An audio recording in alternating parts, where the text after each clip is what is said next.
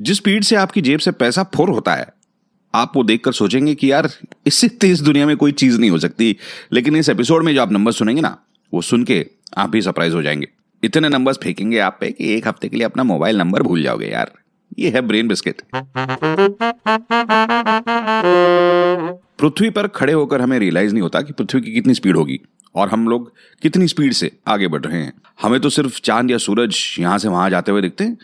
पुराने जमाने में वेस्टर्न वर्ल्ड में जो भी अजम्पशंस थे कि भाई पृथ्वी के इर्द गिर्द चांद और सूरज घूमते हैं, वो समय के चलते तो आउट ऑफ सिलेबस हो गया। पब्लिक की साइंस की किताबों में नया मटेरियल आया और सब कुछ चेंज हो गया।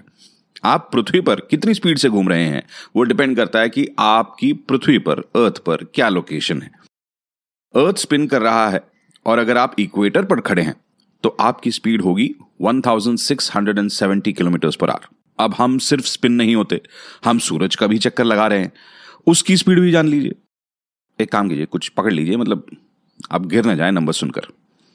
अर्थ की speed around the sun is one lakh seven thousand kilometres per hour. That's right, one lakh seven thousand kilometres per hour.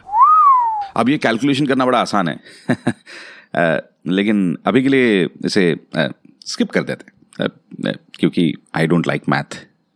You too मिलाओ हाथ। एक और स्पीड है जो हमें कंसिडर करनी चाहिए।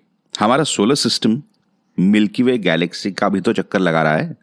हम मिल्की वे के सेंटर से कुछ पच्चीस हजार लाइट ईयर्स दूर हैं और मिल्की वे का रेडियस है पचास हजार लाइट ईयर्स। तो basically we are half way away from the centre.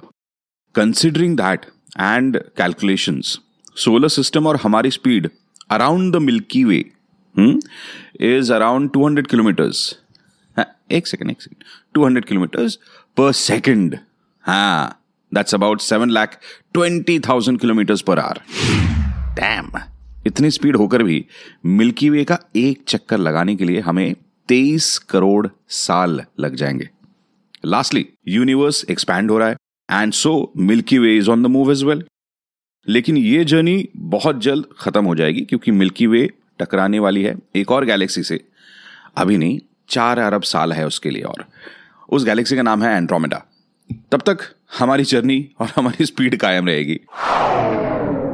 ये था ब्रेन बिस्किट सीजन टू का आखिरी एपिसोड।